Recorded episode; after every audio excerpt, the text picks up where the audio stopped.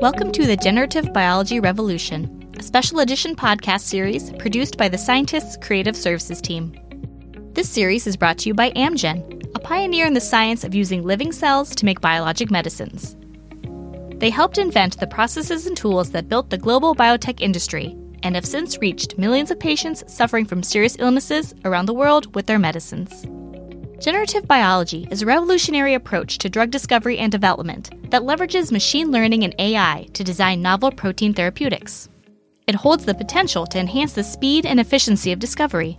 In this series, Ray Deshaies, Senior Vice President at Amgen, discusses how generative biology is transforming drug discovery to make it more predictable, shorten timelines, and increase success rates of bringing life-saving medicines to patients who need them most. Naturally occurring proteins have evolved over millions of years to perform specific functions based on their sequences and folded structures.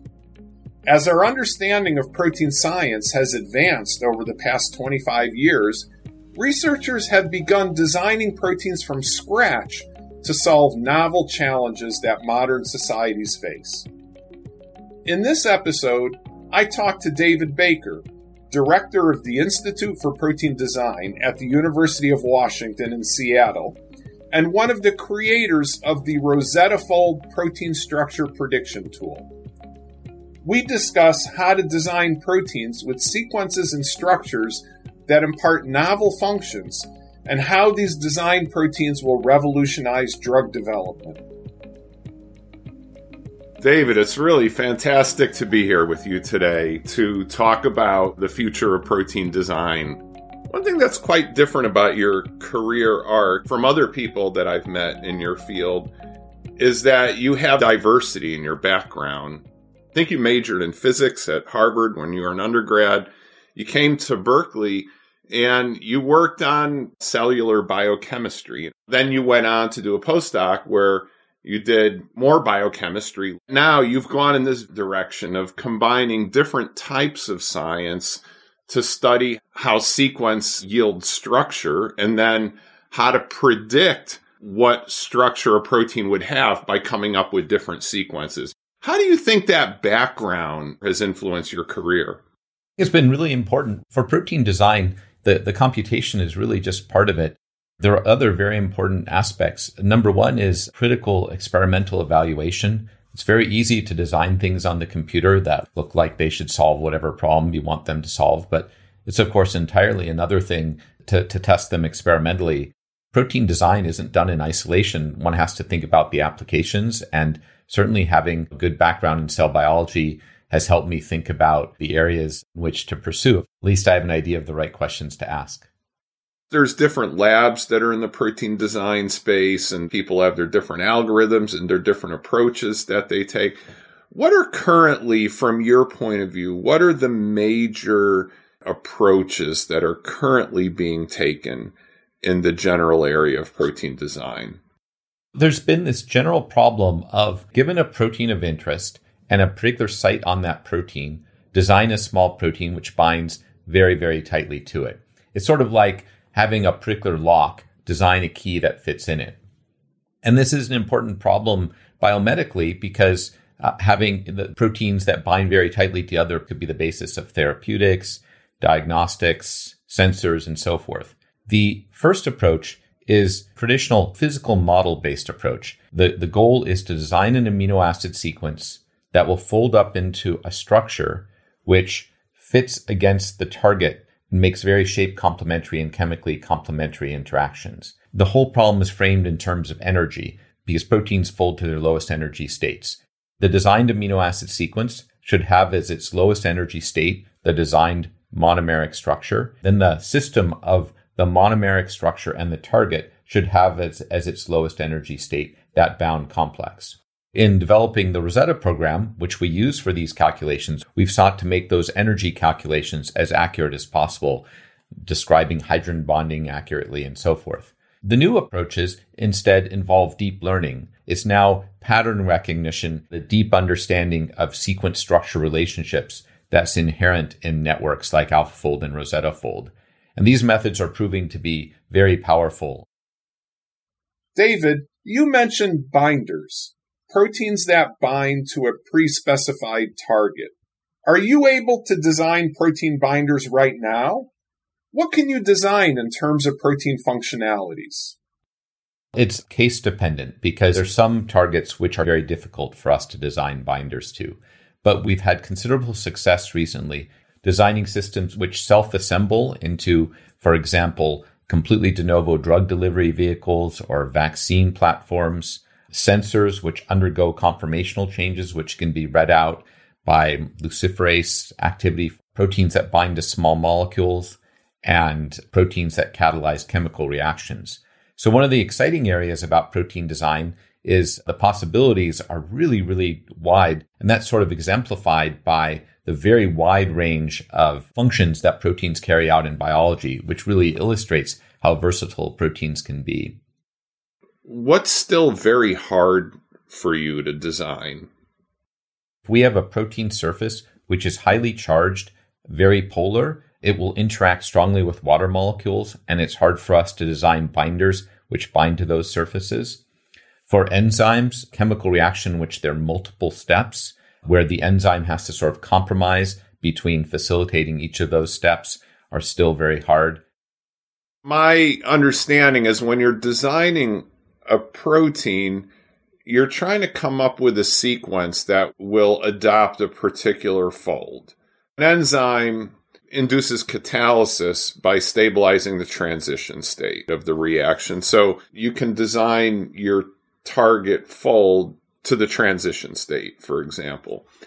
But we know in the course of catalysis that amino acid side chains, and sometimes even the backbone, have to move to go from a configuration that binds substrate to one that's in the transition state to one in which the product is formed and now gets released from the enzyme, and then cycle back to the state that could bind substrate.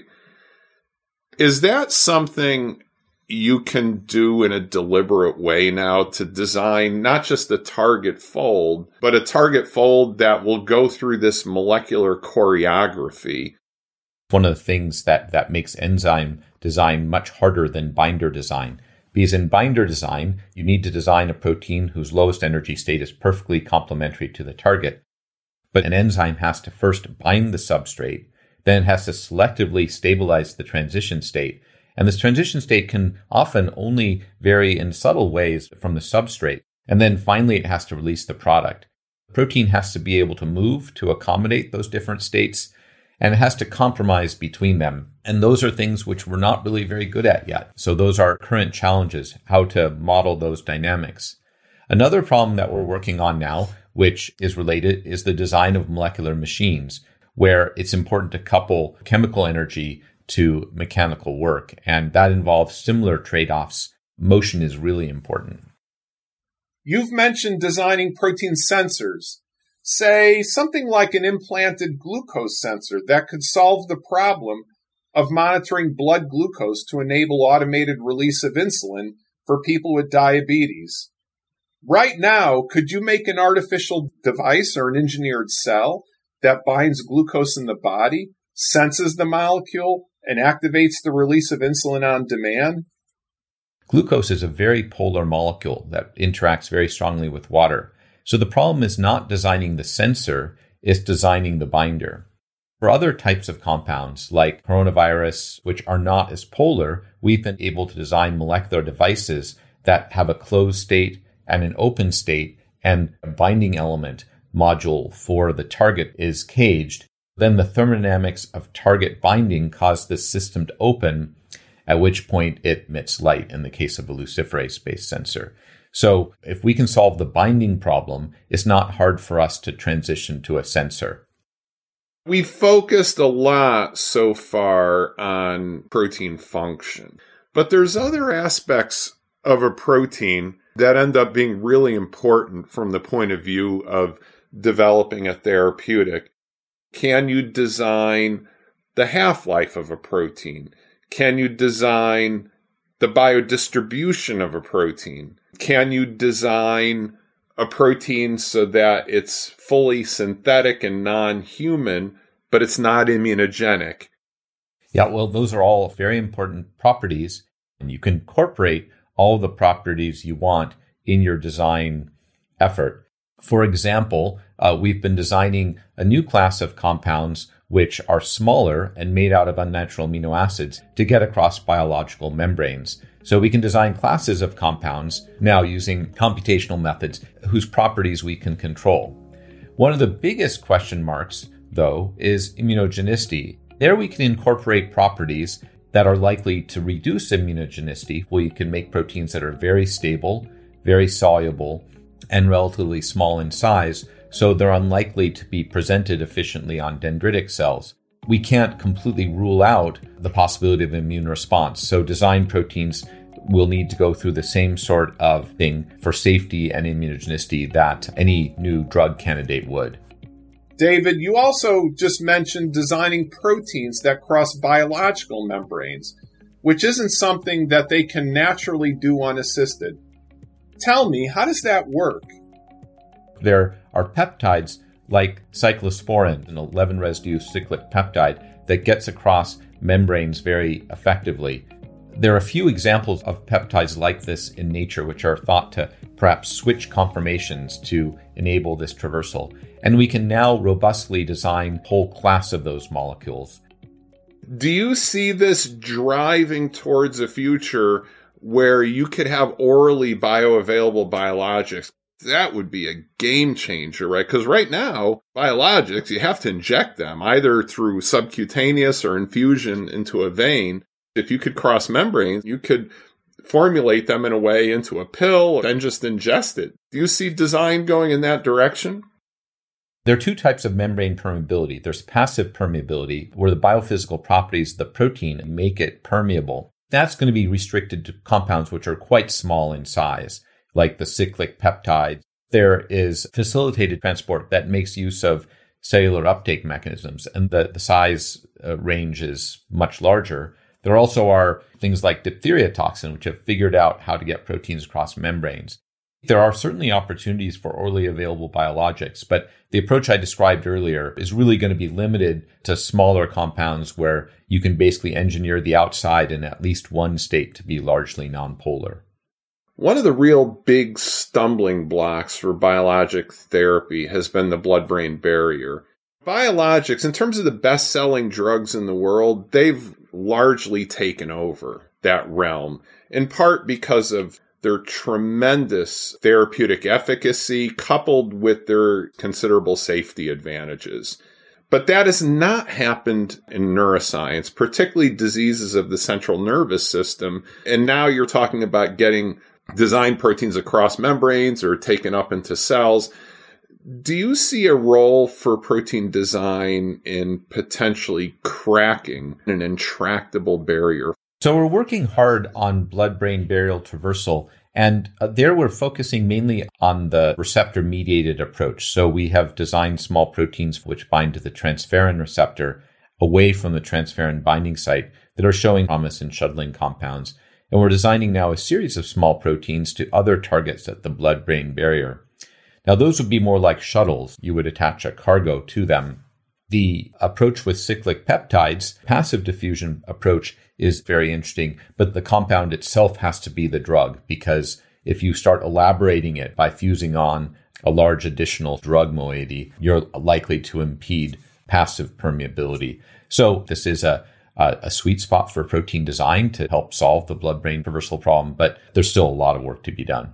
One thing that I've been really interested in is in this area of targeted protein degradation by heterobifunctional molecules that Craig Crews and I, when we came up with this, we called ours PROTACs. The way these works is they bind to ubiquitin ligase with one hand and they bind a target with another hand, and so serve as a bridge to link a target to ubiquitin ligase. And then ubiquitin ligase puts ubiquitin on the target, target gets degraded. The ones that are most effective, what you see is that when you bring the target and the ligase together, they actually fortuitously find some interaction surface, such that you have a cooperative formation of a ternary complex between the three molecules, the ligase, the target, and the heterobifunctional compound. So let's say I have a target, and I want to figure out which ubiquitin ligase might it interact with so that I can make a PROTAC to join them together. Is that a problem that's addressable using this approach? It's really a fascinating protein design problem. You have three rigid bodies that are moving at the same time. That's what makes the design of molecules which induce these ternary complexes challenging. As far as taking advantage of the new ability to predict protein-protein complexes, these methods still rely to some extent on coevolutionary information. So they're taking advantage on how residues are co-fairing at the interface, which means that they aren't going to be anywhere near as effective for complexes which don't actually assemble physiologically. We found that the methods are quite effective for design proteins, but they're binding to targets. We need a little bit more improvement in protein-protein docking or prediction methods to get to the point of designing complexes that are stabilized by a small molecule. It's somewhat harder than predicting the structures of naturally occurring complexes. We discussed the major types of design, and you brought out two different schools, the physics-based school that's focused on forces and the information-based approach that's driven by, say, artificial intelligence. As you're projecting to that future, which of those do you think is going to play the biggest role? There's going to be an integration between them. For challenges where it's entirely protein systems made out of 20 amino acids, I think the deep learning methods are very powerful. But as you start getting to small molecules, then physical models are going to be important. We also talked about dynamics and enzymes, and their physical models are going to be very important as well. What's your vision of where you see the field of protein design going in the next, say, 10 to 20 years? What's the boldest thing that you have in mind for this field achieving in that time frame?